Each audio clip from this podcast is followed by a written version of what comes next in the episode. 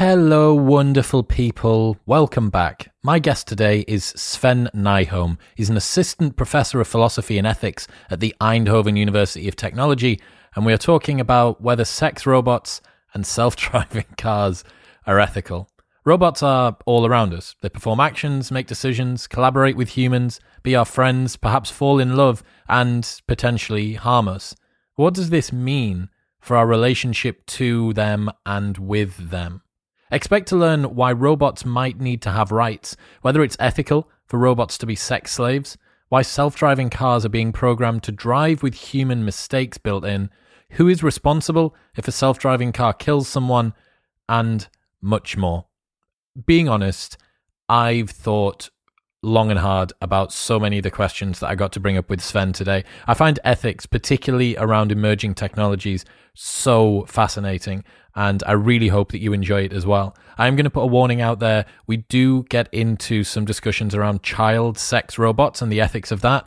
If that is the sort of topic which is going to make you uncomfortable, please go and enjoy one of the other 286 episodes which are available on the show. I thought I would put that out there. It's a fascinating and slightly uncomfortable conversation to have. It really challenges our principles around what does it mean to have sex? Can we divorce the act of sex from the meaning behind it? Uh, I would really be interested to hear what you think. Leave a comment on the YouTube channel or just get at me at Chris Will X. Also, Please don't forget to press subscribe. It is the best way that you can support this show. Not only does it mean that I continue to find bigger and better guests to deliver to you, but it creates this family of curious, radically sensible humans, all of whom are improving themselves by having conversations with fascinating people. So open your podcast app and press that subscribe button.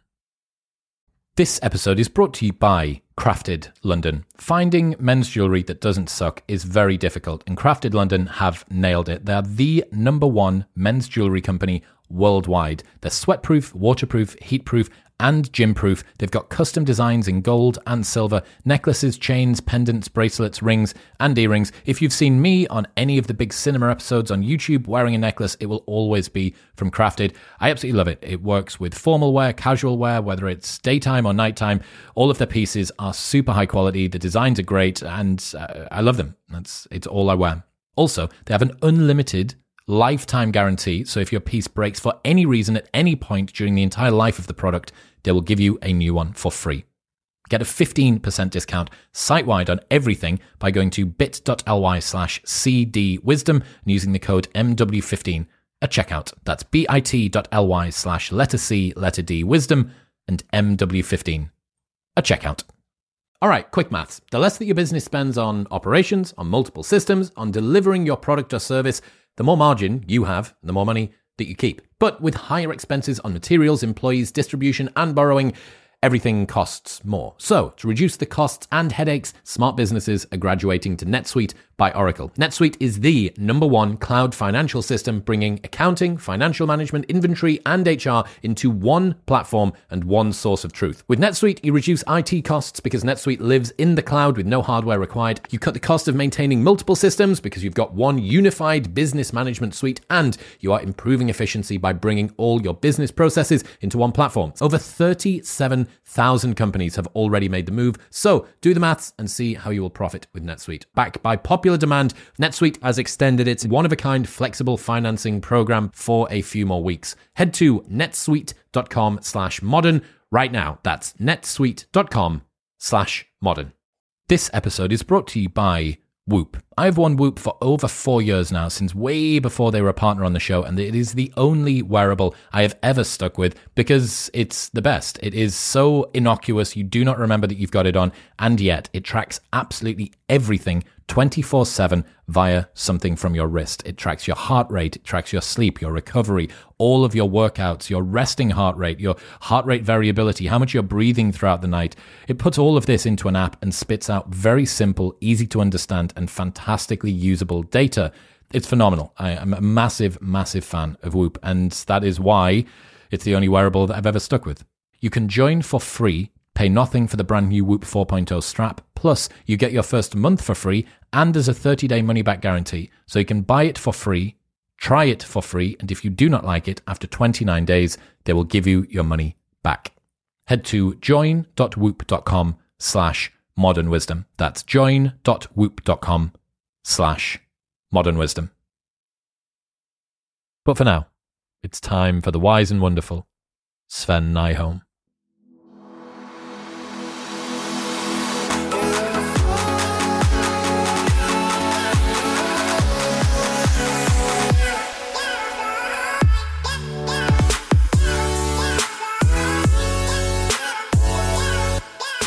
Sven Nyholm, welcome to the show.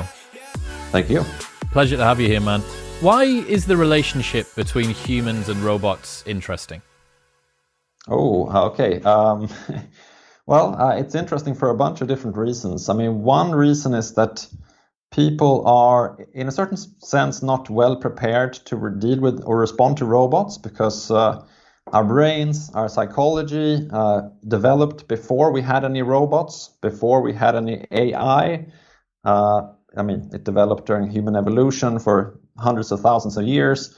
And then suddenly we have this enormous jump in technological development. And now we have we have robots, we have AI, we have all sorts of uh, interesting technology. And, but we're responding to it with the brains, the human psychology that developed during this long time. So that sometimes means that we respond to things that look or act like humans, which some robots do, sometimes in humorous ways, sometimes in ways that might be dangerous for us, uh, but very often in fascinating ways. And so that's that's one good reason I think to to th- think about the relationship between humans and robots. So our current mental makeup is unsuited to interacting with robots. That's the basic sort of foundation.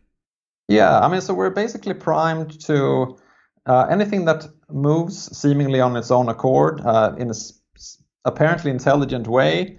Uh, our brains will think, okay, this is a this is some sort of agent. Uh, it's an animal, it's a person, and uh, our sort of human social attitudes are triggered.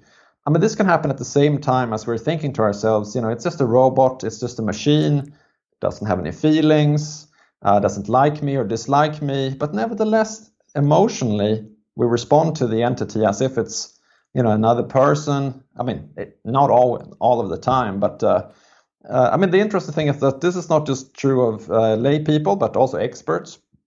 They talk about robots as if they have a mind, as if they have desires, beliefs. Uh, and people will say about a self-driving car, for example. I, I'm thinking of a self-driving car as a kind of robot that it wants to go left or right. It has to decide what to do. Uh, so we have this tendency to uh, anthropomorphize, as people say. I mean, so attribute human-like qualities to robots, to technologies. Well, I mean, uh, you you hear people even before robots, people would describe, you know, like your dad's car or your mum's car, and they'd say, "Oh, she's she's a little bit cold this morning. It might take a little bit of time to start her up." Like we we personify inanimate objects in that way, don't we? Everything. Thomas the Tank Engine has a face. He's a tank engine with a face. He doesn't need a face. He's a tank engine. But lest we decide to do it.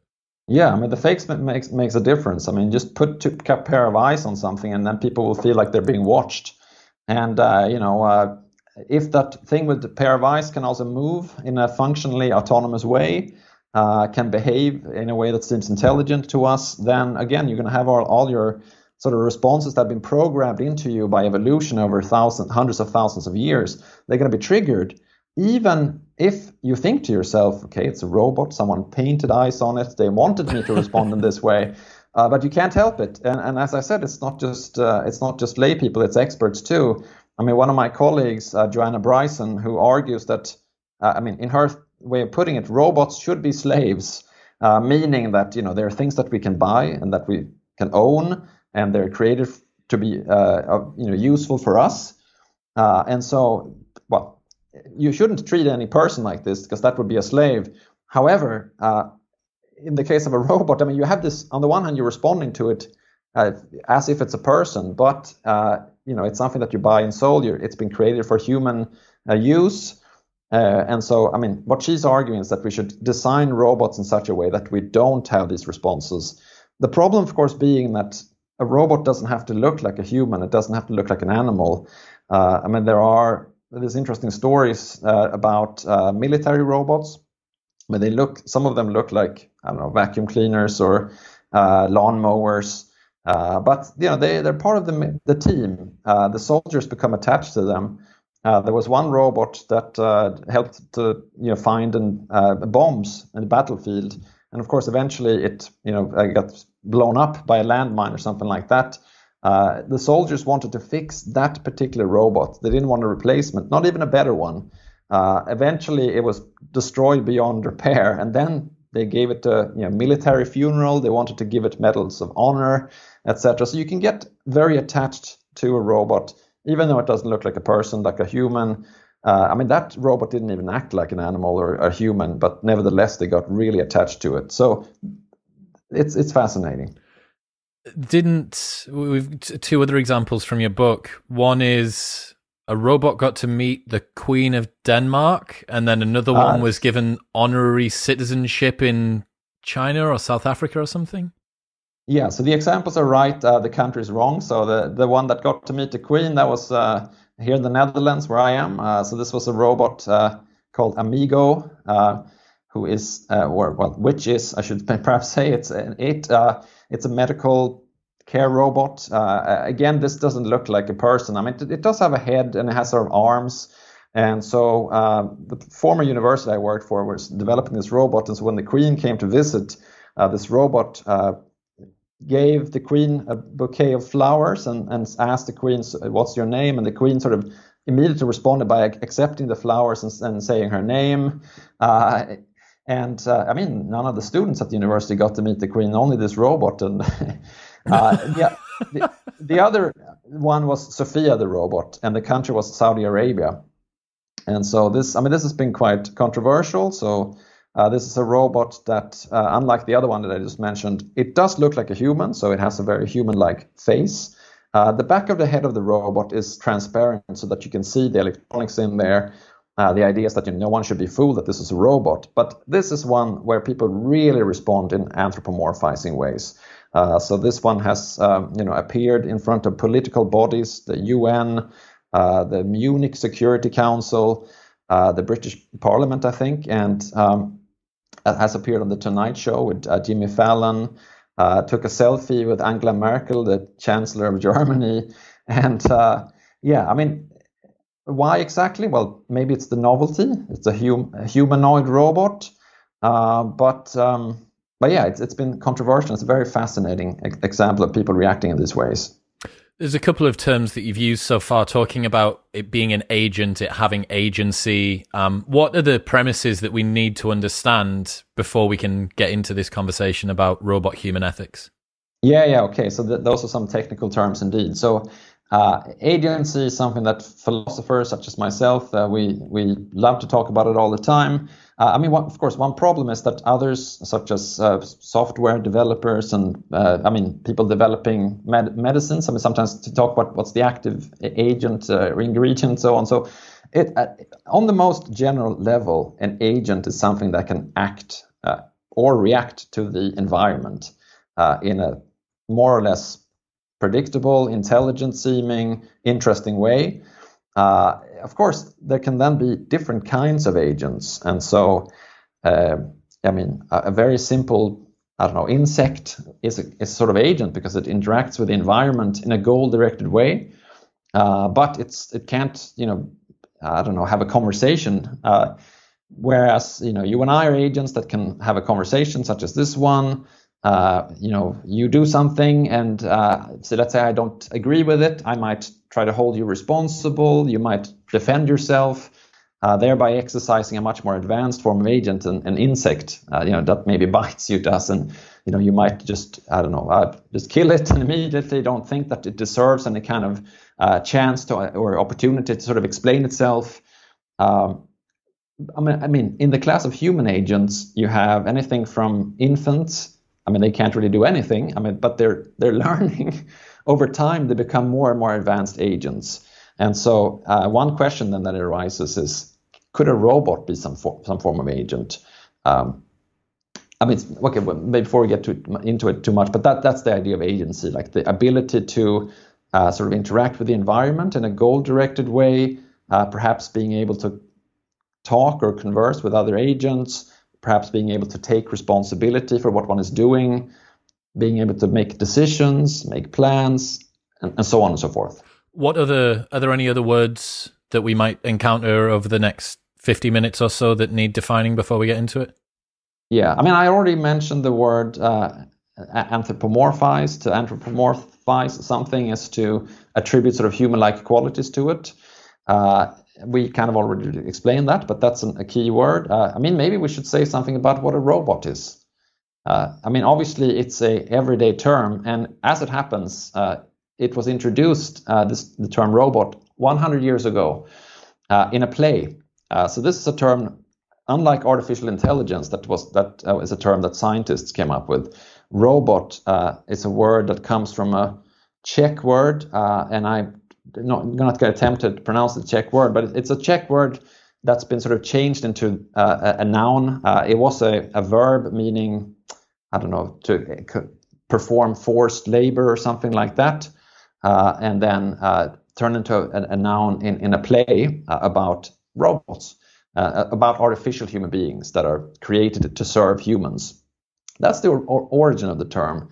I think these days, uh, I mean, when we think of the term robot, we think of a maybe like a metallic human-like shape. That would be the paradigmatic robot. Uh, but uh, if, however, we look at sort of real-world robots that are useful to anyone, that people actually uh, are interested in uh, in terms of buying and selling them, uh, it would be maybe something like a Roomba vacuum cleaning ro- robot, a self-driving car. I mean, that's, that's very hyped robot. Um, on, so, so, a lot of these functional robots, I mean, robots in logistics warehouses moving boxes around, they don't look like humans. They don't look like the paradigmatic robot out of science fiction like C3PO in Star Wars. Uh, so those are two different kinds. I mean, the, the silvery metallic one, the, the, ones from real life that look like boxes with arms, etc. And then uh, there's robots such as Sophia, that the one that we already talked about. Uh, I mean, made to look like a human, made to act like a human. Uh, like, what do, what do all these things have in common, you might ask? Uh, well, okay, so here, people that work on this, uh, sometimes they don't even want to give a definition because there's so many things that we mean when we talk about robots. But uh, if one were, so to speak, forced to give a definition, people would sometimes say something like, it's a machine with some degree of artificial intelligence that has some that, of course, is already a technical term. That also has some functional autonomy, another technical term. That means that the machine can operate on its own for some period of time without direct human interventions. Uh, and uh, so it's a, basically a machine that can do something that uh, seems to be intelligent. That's often what people uh, mean by robots. I mean, sometimes people talk about what they call the, let's see if I can remember the, the sense, plan, act definition of robots. It can sense the environment, it can plan a response, and then it can carry out that response, take action. That's another definition people sometimes use. But I mean, from my point of view, I think it's better to just talk about different examples of things that people call robots and then ask I mean, for example, do they have agency of some interesting sort? Do people anthropomorphize them? Is that good? Is it bad? And so on. Yeah. Mm, I mean, even if we roll the clock forward, nanotechnology probably over the next hundred years is going to be big. And what do people say? Tiny little robots. That's what they that's what they call them, right? So yeah, from from the grand scale to the smallest, those are the the definition and the boundaries of what it means is uh, is going to continue to get blurred. So you lay out an argument quite early on in the opening chapter, your argument. Would you be able to take us through that? Yeah, so this goes back a little bit to what we were talking about uh, early on about how people respond to robots. Uh, again, we are um, uh, we are equipped with a brain and a mind that you know developed over hundreds of thousands of years. Uh, that's sort of a multi-purpose uh, organ or capacity that we have uh, that, to some extent, has has prepared us to, to build robots. I mean, we we are creating them ourselves, but it doesn't necessarily prepare us to respond well to robots. Uh, and sometimes uh, we will become maybe too attached to robots. We will trust them too much. Uh, one part of our mind will say it's just a machine, you know, it, it can it's not intelligent. Whereas the emotional part of our minds will will get attached to the robot, will trust it too much. Uh, and we will build you know technologies that you know have robotic and other elements that will know, polarize us online, etc. So we we have all these problematic responses to technology. Uh, I mean, online polarization that's that's that's one thing. It has, doesn't have much to do with robots, but that's just another example of how we react uh, in sometimes funny, sometimes dangerous, sometimes not very nice ways to the technologies that we have. And so uh, we face a kind of choice, I argue. Either we try to change the technologies so that they are better sort of suited uh, for us with our human nature. Uh, and typically that's that's the right response because uh, you know why should we change ourselves to sort of make ourselves more adaptive to technologies? But in some cases, it may actually be worth also asking should we somehow try to change the way that we behave and the way that we think so that we are better adapted to interact with technology such as robots and AI? I mean, for our sake, I mean, maybe in the future, for the sake of the robots, if they get intelligent enough, I mean, some people already talk about the idea of maybe robots should have some sort of rights if they're intelligent enough, uh, if they awaken sort of social responses in people. So the, the idea is that for our sake, we have to do something because we are exposing ourselves to so many risks when we are creating these technologies. Uh, and then two of the most obvious things we can do is to try to change the robots to make them better adapted to us, or somehow train, try to change ourselves to make ourselves better able to interact with robots. But we, uh, in order to avoid the risks we are creating for ourselves, we have to do something or other. And so I'm kind of exploring both options uh, in, in, in this book that we're talking about. Uh, you know, at, at, sometimes, as I said, the, the, most obvious thing is to change the technology so that it's better suited for humans. But that might also make us uh, miss out on some of the benefits that we want. Uh, and I don't know if we want to jump into any particular examples at this point. Yeah, but, yeah, yeah. Throw some. Uh, I mean, one that I t- spent quite a bit of time on, and we already mentioned is is the self-driving car. Uh, so this is you know, why do we want or need self-driving cars? Uh, the typical answer is that people are not super good at driving. Uh, we drive sort of well enough that we don't, you know, uh, crash most of the time.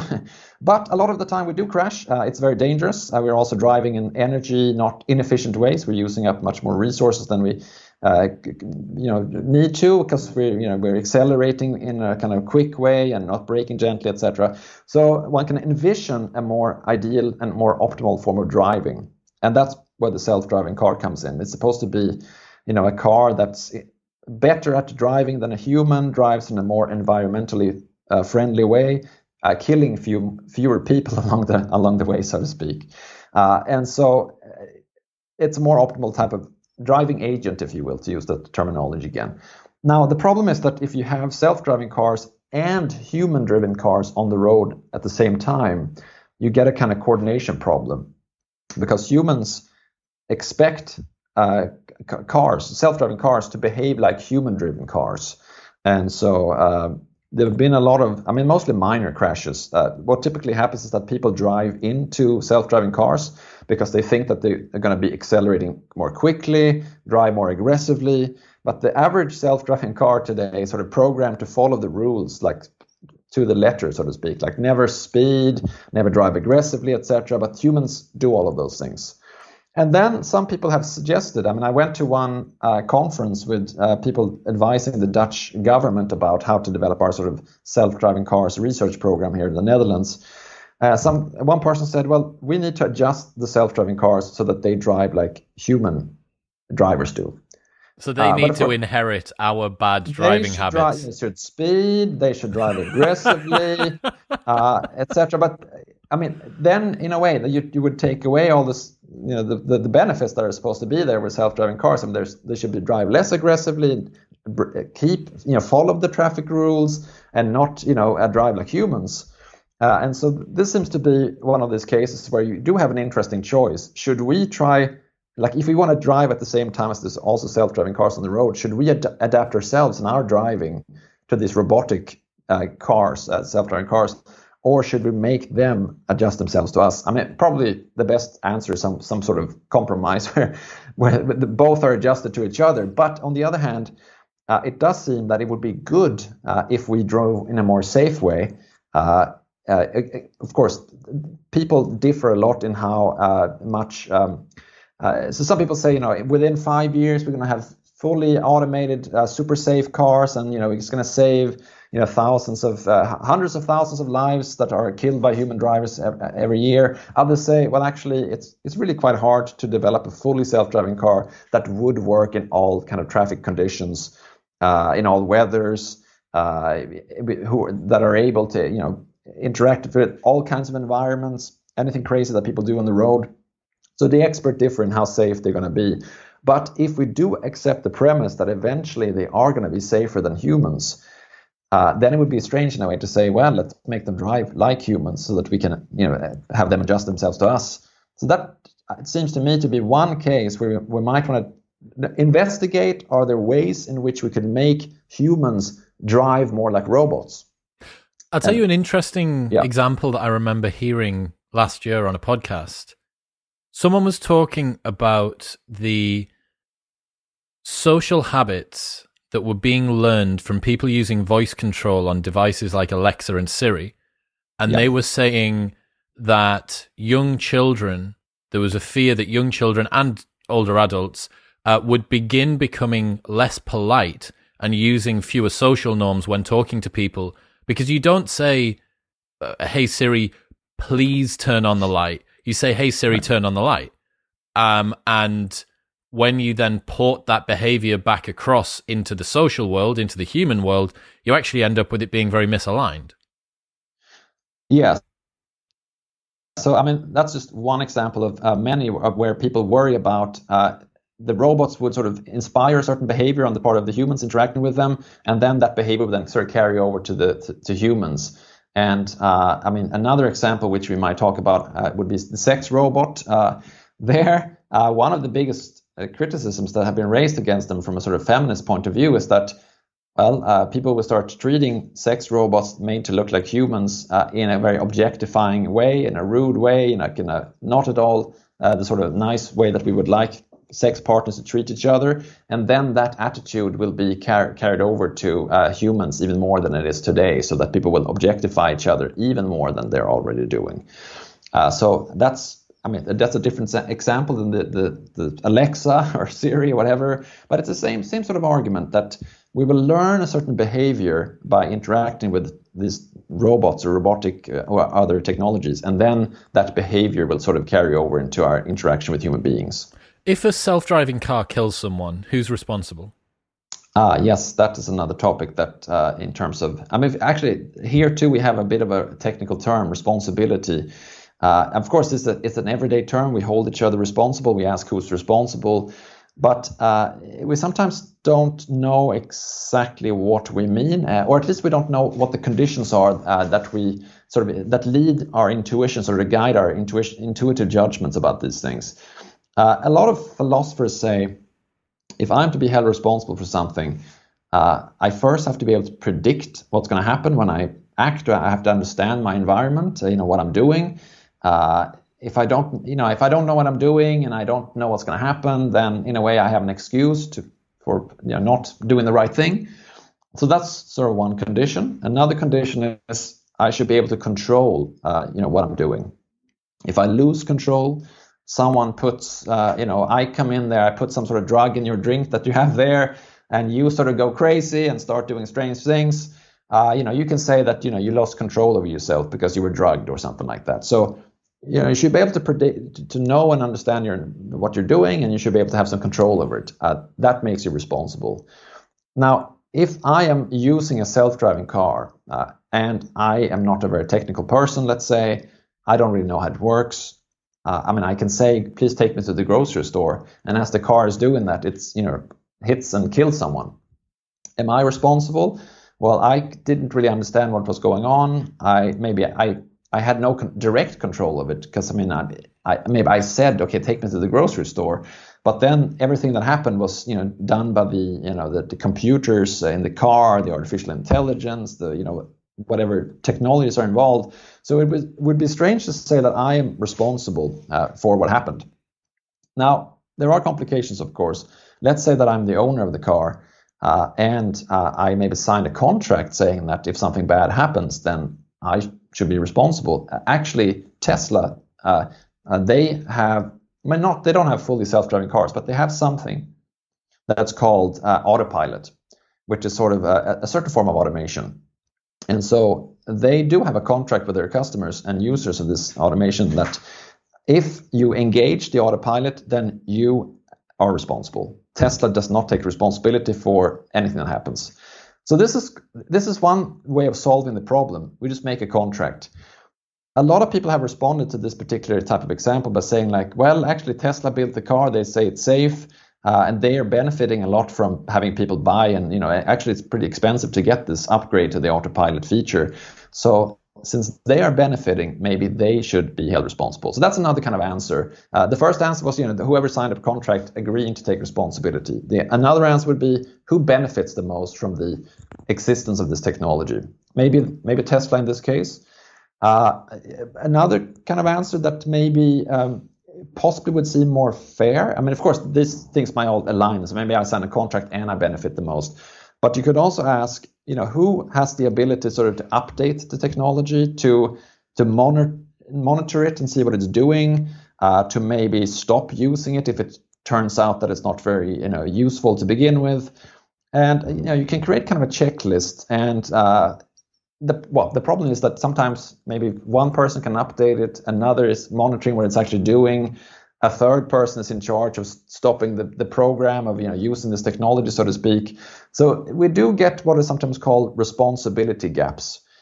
Uh, that means that uh, there's a sort of a you know it's a feeling or a sense and intuition that someone should be held responsible, but uh, a lot of the conditions that we typically think that should uh, should be fulfilled in order for someone to be responsible, I mean, whether it's control, whether it's knowledge, whether it's there's a contract, etc. Either they're not fulfilled, or different people sort of live up to these criteria, and so, so that's that's a bit of a, a problem. Yeah, it's so interesting. Um, I went on to the MIT website, that ethics, uh, the car trolley problem thing. The, yeah, the Moral Machine website. Yeah, that's it. So it anyone that wants to feel uncomfortable for 10 minutes, go on, just Google the Moral Machine and uh, an MIT website will come up and you do a, a little quiz and you go left, you choose left or right. You basically choose who you want to kill.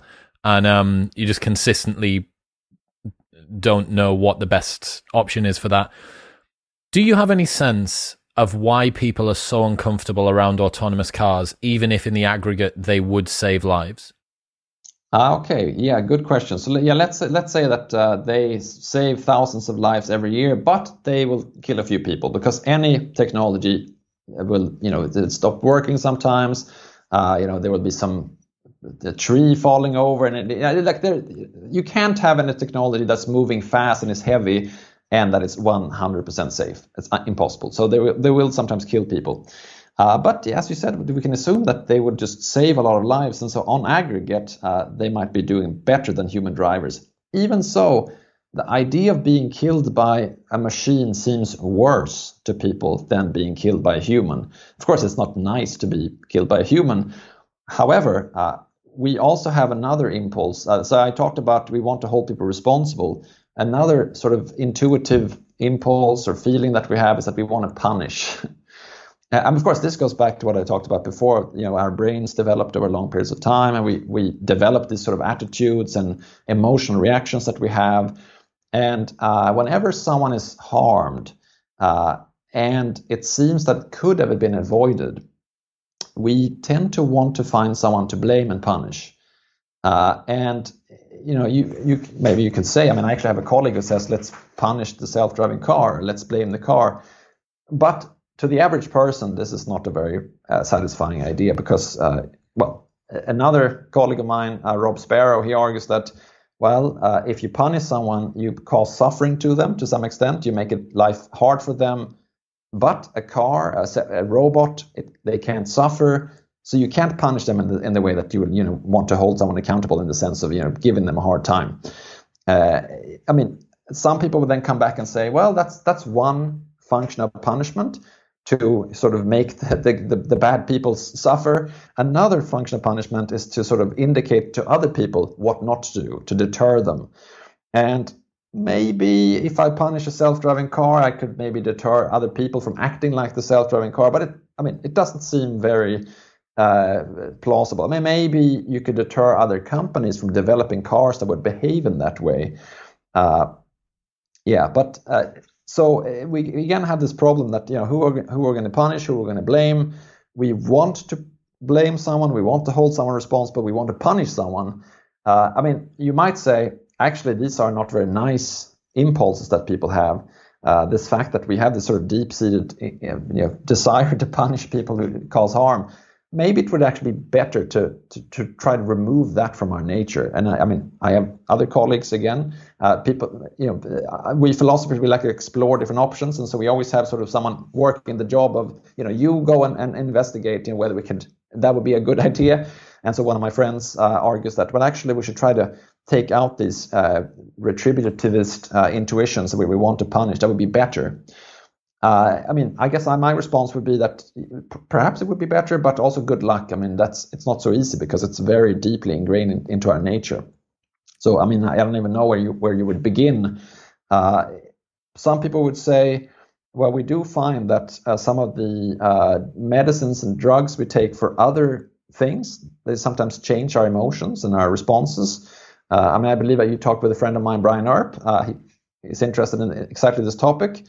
And uh, one of the things that got Brian uh, interested in whether we can actually use uh, drugs to sort of control people's love lives and emotional lives is that it, has it, been noticed that drugs for other things such as depression, uh, etc., they sometimes affect our feelings and our attitudes, how trusting we are of others.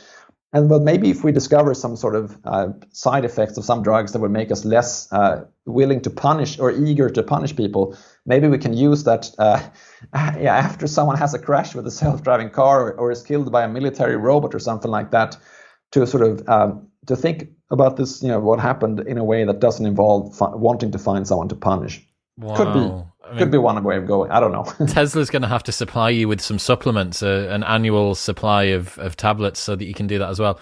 You're so right. Yeah. The um, the whole principle for why we have friendship and what it means to have rivals and what it means to have uh, reciprocal altruism and kin selection and all of these. It is, it's the foundation of what makes us human. That social element, right? And uh, yeah, yeah. To deprogram that, I think you're asking an awful lot. But on the flip side, there is something that feels awfully unfair. I mean, it's unfair to be run over by anybody, but it feels oddly unfair to be run over by a car. But that being said, I imagine that when cars first came out in the sort of early 1900s, there would have been complaints around, well, they're moving so quickly. Look at how many people they're going to kill. Horses would have been a much better solution. We, the horses on the road, yeah, they make a mess and, but they go slower. There's going to be fewer accidents. You want to put these cars on the road, that's going to cause more accidents. Or before the tube and the London Underground were made, it's like, well, you know, if we, if we allow people to get on the tube, some people are going to fall in front of the tube and they're going to get killed. They're not going to get killed when they're walking on the street, especially if there's only horses and carts upstairs. So, I wonder how much of it is a status quo bias that's just simply people feeling uncomfortable getting out of inertia and interchange. I feel like that probably is a lot. We're pretty like the, the reason that we're so good as a species is that we're adaptive, right? And we are incredibly quick at adapting. So when the new thing happens, we'll probably end up adapting to it. The beauty or the challenge, I suppose, that we have at the moment is that we can step into this programming globally. The um, technological programming, the societal programming, the cognitive programming. We can say, okay, we have the opportunity to choose what sort of a direction we would like to go down right now before we actually get there and we just adapt to whatever the hell's going on. We can make the choice of the direction that we think would be optimal. Yeah, I mean, I do think that there's a bit of a development in this direction. I mean, so typically what has happened in the past is that technologies are developed, put out into society, and then you know later problems are fixed. Uh, but uh, yeah. But then at that point in time, I mean, it's typically hard to fix things because you know the technologies they get in, ingrained into everyday life and they sort of almost recede into the background, and we we don't even think of them as technologies anymore. We just think of them as you know part of everyday life. And so even what we what we sort of call a, a technology, uh, you know, or a robot or artificial intelligence, it tends to be something that's new and a bit unfamiliar. Uh, and uh, but once it's you know taken on that sort of you know, part of our sort of human landscape or like the world we, we move in, then it can be pretty hard to change it because I mean, just think of cars. I mean, uh, our cities are now you know totally planned, uh, you know, for you know where people have to park, where they drive, etc. And where you can walk and you cannot walk. I mean, that's changed over time. And so, if, actually, if you look at old pictures of, you know, when the cars and roads, uh, when first came into the cities, I mean, people were walking everywhere, uh, biking random directions on the road. I'm actually where I live in the Netherlands, they, they still do. But still, I mean, things change over time. But then it gets ingrained uh, and p- part of the sort of the, just the backdrop of our lives, and it's very hard to change. I do see more uh, a development now that there's so much discussion about uh, risks and fears related to AI and robots and things like that. So there's there is a move towards trying to put the ethical reflection into the design process itself. Uh, I mean that, that's part of the reason why MIT has that website with the moral machine. Uh, they're trying to find out people's attitudes about self-driving cars before we have a lot of them everywhere. I mean, some people have responded that, well, you know, the self-driving cars, I'm not going to be choosing between killing two grandmothers or one grandfather and, and, and two dogs. Uh, you know, that's the sort of dilemmas that you get on that website that you talked about before. Uh, they're going to face very different kinds of challenges. For example, determining whether something is a person or a branch or something like that. Uh, the, the image recognition should be good enough that uh, it, a self-driving car could tell if something is, I don't know, like a, uh, uh, just a shape that looks human from a distance or whether it's actually a human maybe it's some sort of heat camera or something like that so they, they need to know what their environment is like. And so uh, do they ever need to choose you know i'm going to drive straight and, and run over two grandmothers or goes you know right and, and you drive over three i don't know granddaughters or left and, and two grandfathers or something like that? I mean that might happen every now and then not not very often. Uh, but nevertheless, it, it's all part of this idea that we have to think about these ethical issues before we face them, and we have to somehow try to program some sort of ethical, uh, I don't know, uh, uh compass, if you will, in, into the self-driving car or into the technology that we're going to be using. It seems to me that you hit the nail on the head there that technology tends to move quicker than the legislation that catches up with it. Governments are these big lumbering behemoths that take forever to do anything. Uh, whereas Silicon Valley can just get a product out and see what happens. We're seeing that with um, phone addiction at the moment. Everybody uses their phone too much because the tactics that are used by apps race to the bottom of the brainstem and they're able to manipulate you in ways that perhaps if we'd known, if we were omnipotent and had known in advance, we would have said, actually, let's not have that feature. Let's not allow, allow infinite scroll. Let's not allow autoplay. Not to, let's not allow bings and bongs and TikTok generally.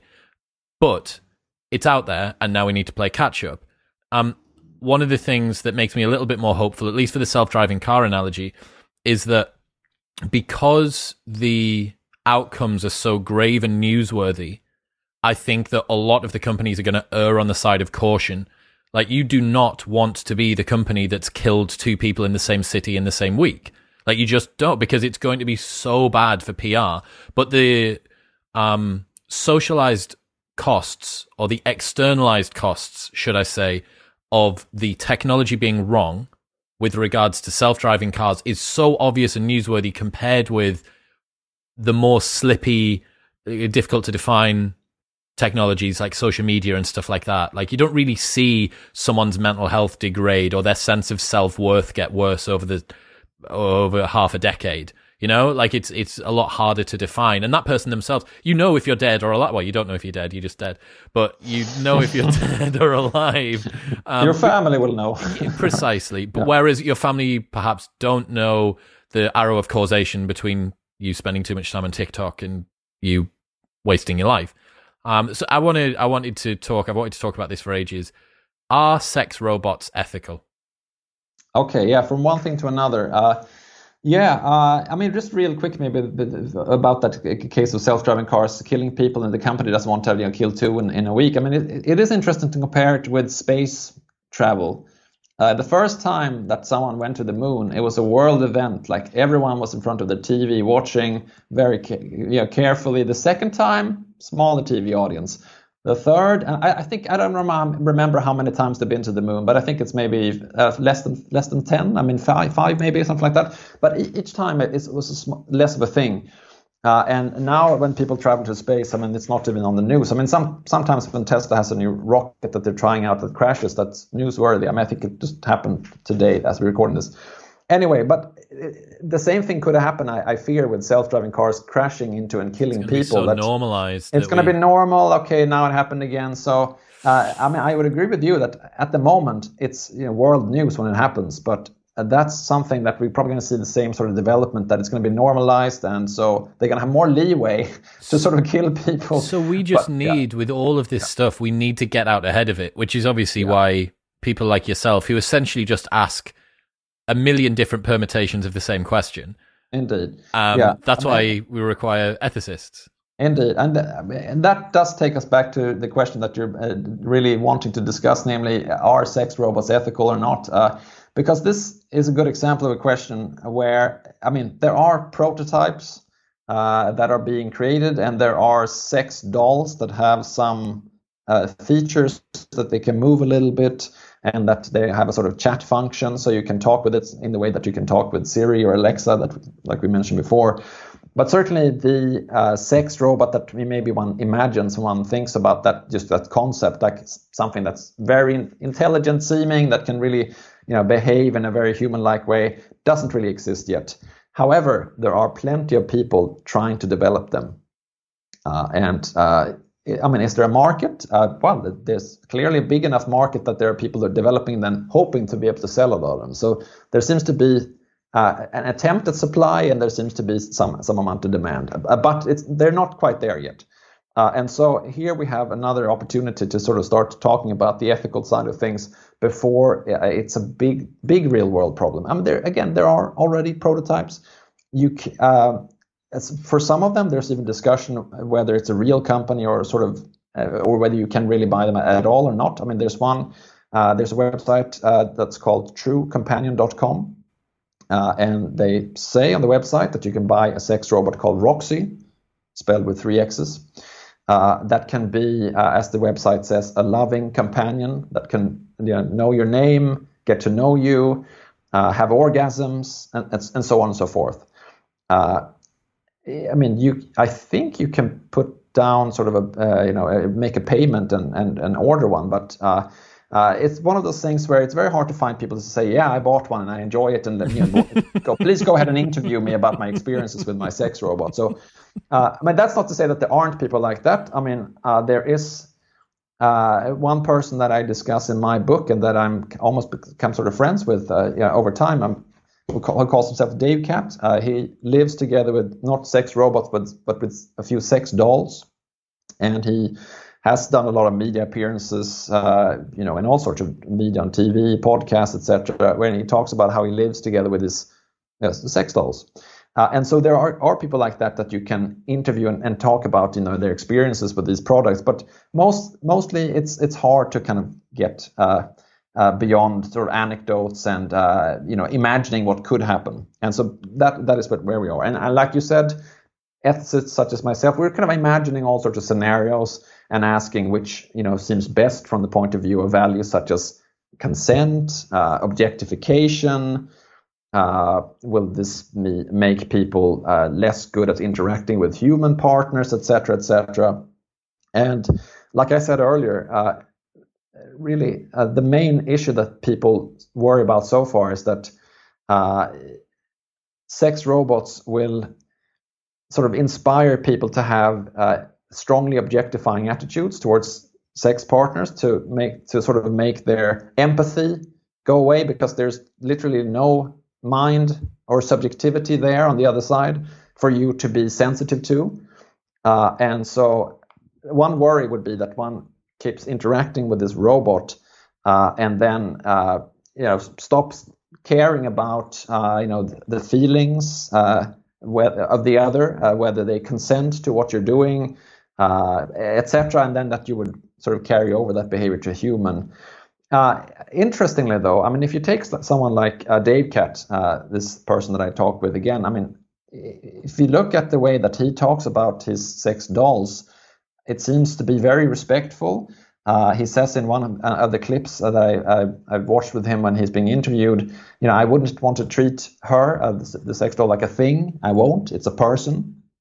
Uh, so it certainly seems possible, on the other hand, to have people who would, and like we said before, people have these social attitudes towards robots.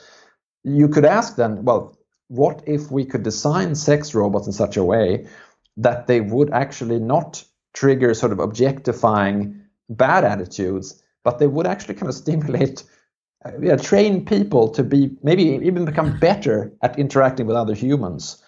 Uh, you could imagine someone who feels, uh, you know, uncomfortable about their, you know, performance in that domain, and that who wants to train themselves, maybe get to know human anatomy better. They're embarrassed about uh, doing that with another person. Well, perhaps a sex robot could serve as a kind of educational uh, tool uh, for them, uh, a, sort of teacher. Uh, I mean, that's this is something that uh, others are also think, thinking about. You know, what not only what are the bad possible consequences and risks, but also what are the potential benefits. I mean, take another case. Uh, let's say that uh, you are uh, someone is the victim of sort of sexual assault or, or rape or something like that, uh, and that they feel extremely uncomfortable uh, around uh, human sex partners, but they want to get back into sort of the, the sexual world, so to speak. Maybe a, a robot that would, you know, do whatever they want could be a way of becoming comfortable again with having sexual interactions with other agents and that could be a sort of stepping stone towards uh, returning to having sex with humans. That's a, a, a, that's one possible thing that people say would make would be an argument in favor of having them. Another would be well, let's say that there's someone who really can't find a sex partner. Maybe people around them they don't find them attractive. Uh, they just have some sort of impossible personality. I don't know. So they really can't find a sex partner, but they still have a deep longing to have sexual interactions, well, maybe for them, uh, a sex robot would be better than nothing. Uh, that would be that's another argument that I've seen for why sex robots would be ethical rather than unethical, and, actually ethically required that we should try to develop them. So uh, it, it certainly seems a bit something that there are arguments on both sides. To me, I struggle. I haven't found a compelling argument um, that says it's unethical uh, to use sex robots. Not personally, I just haven't been convinced by any of them yet. I understand that we don't want to train people to go out and behave in bad ways, but those externalized uh, sort of costs, I, I don't think that they're going to happen all that much. I wouldn't be too concerned about it. And outside of that, I don't really see anything that's that compelling to um to stop it from happening. However, there will be a lot of people listening who may disagree with me. So I would be interested to see in the comments below what what yeah. everybody what everybody thinks. Um, well, I mean, let me give you a case that's maybe the the, the most difficult case. Uh, Hit me! Uh, I'm excited. Yeah. Yeah, yeah. Well, let's see if you stay excited. so, uh, yeah, sex robots are made to look like children. Uh, that would be the case where a lot of people feel uh, that that it crosses the line. So they might say, okay, if it's a sex robot that looks like an adult human being, well, a human being, that's another thing. So the two, the two of the cases yeah. that people have been concerned about are ones that are made to look like, I don't know, animals, a, a dog, let's say, or uh, especially, I think, I mean, more serious example is a, a sex robot made to look like a child. Mm-hmm.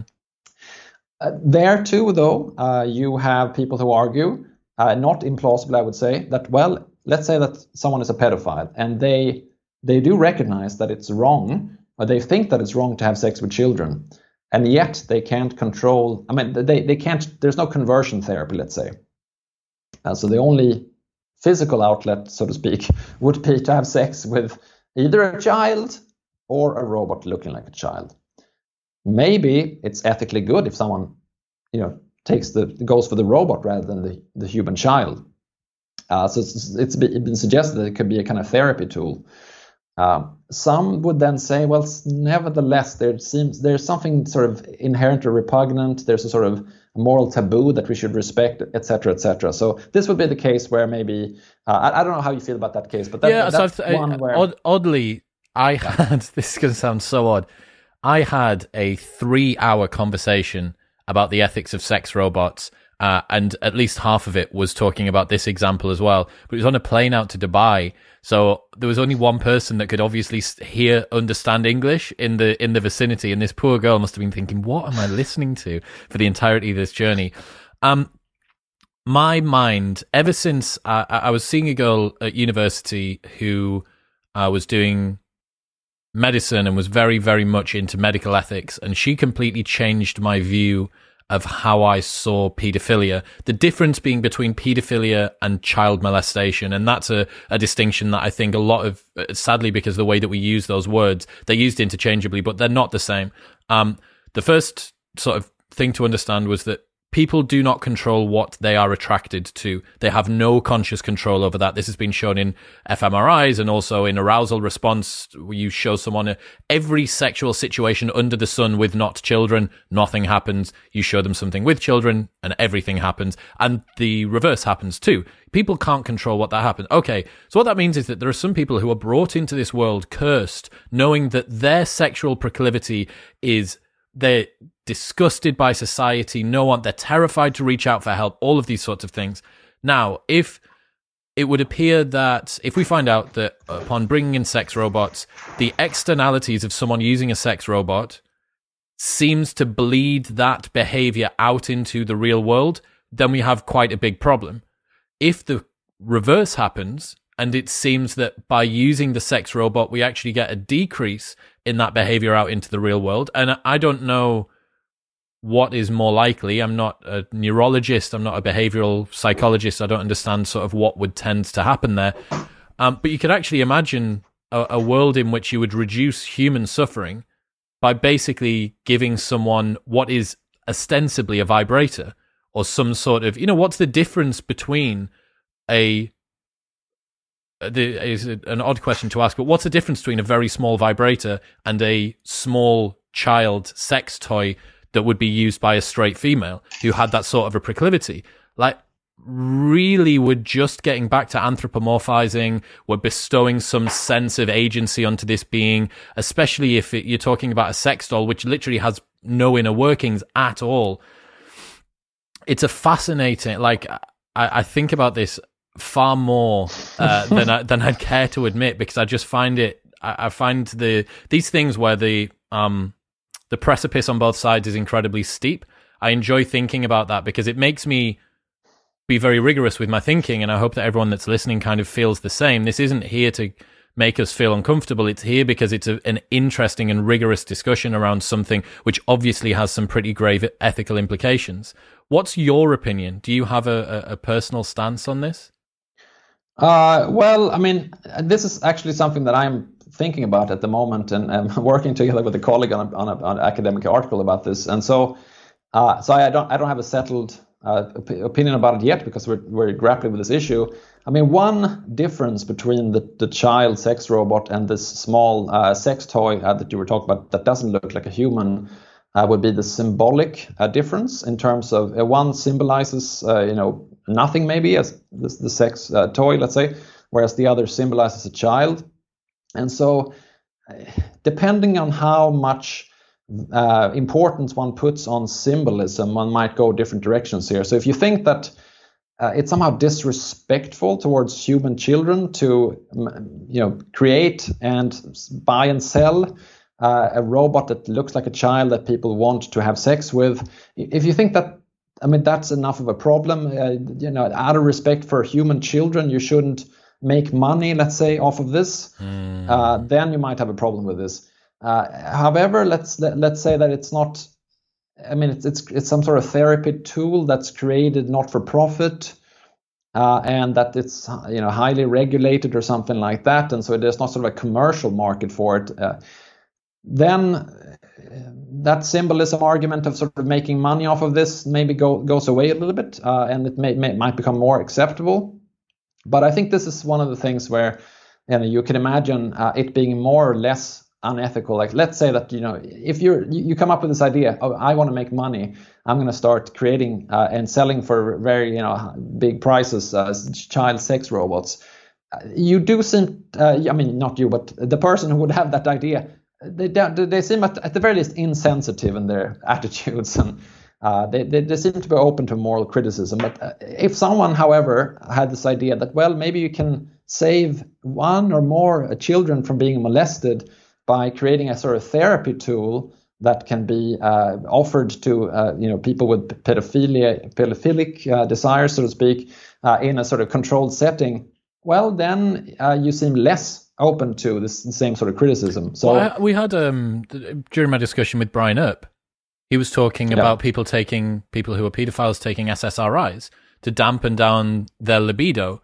Um, the external effect that you get in both situations from that, hopefully, if we can roll the clock forward and get the particular therapeutic tool uh, use out of a child sex robot that we want, um, the same externality occurs in both situations that you have less of a predation worry from this particular subgroup. Right. The difference that I can see is in one of them, the person actually gets to proceed through life normally. And I know the people that listen to this show are incredibly balanced, normal. But I know that there is that emotional. Well, you, you, the, the, freaks they should just be locked up. It's like oh, like you're not as you haven't seriously ethically thought about this problem, and you don't understand like empathetically what's going on. Um, I I wonder what happens when you scale this sort of thing up to society wide, because inevitably the loudest voices are the ones that that are heard, and some of those are going to be, you know if you were a survivor of child sexual abuse, finding out that child sex dolls and maybe this one maybe this one looks like you looked when you were a, I mean we're getting into some very yeah. uncomfortable water as we get through there. So yeah, I um I wonder but where again, I, like let's take that person uh, and if they know that this is done for the sake of not having if this happen to other children and it's not done to make big bucks, you know, like mm. uh, maybe it becomes more acceptable to them. But nevertheless, I mean, of course, they're going to be emotionally, you know, uh, going in different directions because maybe on the one hand they think that well, if it can have someone avoid ha- having happened to them what happened to me, that's good. At the same time, it can, might seem deeply offensive and it might seem as some sort of acceptance and normalizing of something that was really traumatic and bad for them. So I could certainly imagine that so difficult, man. It is go so, in different directions. So messy. Um, you talk about robot rights, and we mentioned right at the top about making robots slaves. Should should we should we make robot slaves? Um, yeah, uh, I mean, some people have responded to that uh, thesis by saying that we shouldn't use we shouldn't use that terminology because it brings up uh, uh ideas about uh, you know people making some others into their slaves, and that whole mentality is, is should go out the window. Nothing should be a slave, neither a robot nor a person. But uh, I, you know, in defense of my colleague Joanna Bryson, she never meant to sort of be enthusiastic about this past slavery or anything like that. The idea was just that since people are going to be owning, buying, and selling robots, and and I mean that's one feature of sl- uh, slavery. Like you know, you, you, can buy and sell the slave, and uh, the slave is there to be useful to you know to, to, to the owner. The robots are going to have these properties, and so uh, her suggestion was it's best to create robots that wouldn't uh, be morally ambiguous for people, so that they wouldn't feel a sense of responsibility. So like you you make the robot look like a box. Uh, you know, it doesn't have eyes it doesn't sort of uh, generate a sense of responsibility. That's the best situation because then we don't have to have these worries about robot rights. However, for some purposes, uh, it might be more efficient to have a robot that actually does generate these social attitudes. Uh, there is one robot uh, that is being developed for treatment of autistic children.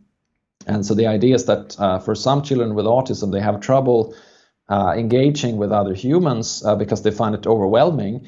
Uh, so if you have a sort of a, a, robot that looks like a simplified human, uh, this actually has, in some experimental studies, been you know, shown to possibly work. The the child sort of opens up and then even turns to the experimenter and, and sort of points to the robot and say, like, look at this, and that's already a nice step forward. Now, for, for that sort of te- therapy tool, uh, you would need the robot to look a little bit hu- human-like uh, because yeah, that's part of the idea that it should look a little bit like a human, etc. Now, take that robot, and then let's say that after a day of experimentation, you know you take the robot to another room and then you take out like I don't know a baseball bat and start hitting it, or you know uh, you uh, you know do something else to it that doesn't seem to be sort of uh, very fitting. Uh, that can seem I don't know not again you if it's not directly wrong, it can seem like insensitive. Let's say uh, you you know something that's been developed for this purpose that for treating these children it should be treated maybe in, in a more respectful sort of way. Uh, is that to say that the the robot should ha- the this therapy robot should have some sort of rights? Well uh, it is to say rather that out of res- again out of respect for those children that are being involved in this treatment maybe one should maybe treat the robot in a I don't know, dignified, respectful way. Mm, uh, and yeah. then again, you can go to your example from, let's say that I, I have a robot that looks like you, uh, and then I mistreat that robot. I mean, in a way that can seem as like some sort of attack on you. So maybe again, out of respect for you, I shouldn't. Uh, either I don't make a robot that looks like you, perhaps the best option, or if I do for whatever reason, you know, there should be some maybe some limits uh, how I treat this robot out of respect for you. Uh, the, but this is still just a question of you know how can we behave in a way that's respectful towards other humans. The real question would be you know would there be any circumstances where out of respect to the robot uh, you know you should treat it well in some way. Well, I mean the, even uh, today I saw on Twitter some uh, video about some scientists that claim that they have created robots that can feel pain uh, there's another, uh, not the same team, I think, and a Japanese team led by uh, Professor Asada, I think is his name, uh, who also tries to create robots that can feel pleasure and pain, because that uh, the idea is that uh, they can learn in the way that infants do. That you know, before we learn language, we learn in an emotional sort of way. you know, you might ask, does it even make sense to think that a machine, a, a robot, could feel pleasure or pain? If you believe that they are achieving this in, in their research, and I myself am skeptical, then you do a, get an interesting situation because maybe the robot is not very intelligent, but it has you know the capacity to feel something in some sense or other. Uh, here too, you might start thinking like, well, better be safe than sorry. So let's not cause too much unnecessary pain to this robot. Uh, this, this, of course, dep- uh, it's dependent on whether you think it makes any sense to say that a machine could feel pain. yeah, I think that's that's where the sort of slippage is at the moment, right? Because inevitably you have a reward function in most sorts of circuits. There is an outcome that you want. That's how uh, you know uh, AlphaGo Zero worked. That there was an outcome it wanted and it learned. Essentially, it was like if you've done this, then great. This is the sort of direction that we want you to go in. Now, if I just decide to recategorize that as pleasure and not that as pain, like, okay, but there is no phenomenological experience that it is going through, that the machine is going through, which causes the suffering, which causes the second order metacognizant experience of the suffering itself. To be able to say, I mean, to be able to say, as far as I'm concerned, whoever it is that's on Twitter, we have created a robot which is able to feel pain is to say we have created consciousness. Because I don't think that you can feel pain without consciousness any like I, I whack a rock with a stick. This the rock and the stick both aren't in pain because neither of them have consciousness. Um, yeah, I'm I'm unsure around that. For for me personally, I think that treating robots as if they are just a scaled up version of a MacBook makes the most sense at the moment. Now, giving them uh, you you talk about it at the beginning of the book, giving them citizenship and you slipped up at the very very beginning a freudian slip to say uh, who who is as opposed to yeah. it is right. um and th- this gets into kind of i guess the the through thread that we're talking about here just how misaligned we are when we deal with any sort of robot and the more that these robots can look and act like humans the more and more our behavior is going to be modified toward them. That's going to have some externalized consequences to our interactions with other humans. There's also um, concerns around whether or not those robots themselves should have some sort of right, some sort of sense of anything else. For me, I don't think that that really is a. It might be a concern to think about for the future, but right now I don't think that it is. Um, but yeah, it's going to be. It must be for yourself in this industry right now it must feel like a very interesting and exciting place to be. You know, the next sort of 20 years or so is we're going to see some insane changes.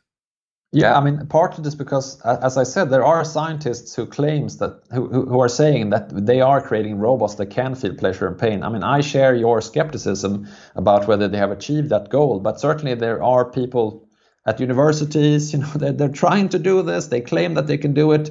Uh, there are people developing sex robots, uh, self-driving cars, all sorts of interesting and seemingly uh, science fiction-like uh, things. But you know, people are actually doing it. Uh, and it's very clear that there are interesting you know, philosophical ethical questions about it so yeah for people like me it's great Sven, thank you very much for today. Humans and Robots, Ethics, Agency, and Anthropomorphism will be linked in the show notes below. If people want to check out any more of your stuff, where should they go? Uh, well, I already mentioned Twitter, and I think that's uh, a good place. I mean, so I, whenever I, you know, do something like this, I appear on a podcast or I, I write a book or an article, I always put it there, so sort of a, to advertise it. So that's a good place if people want to know what I'm doing. Perfect. And thank it's, it's just like at Sven Nyholm. It'll be linked in the show notes below. Sven, thank you so much, man. Well, thank you.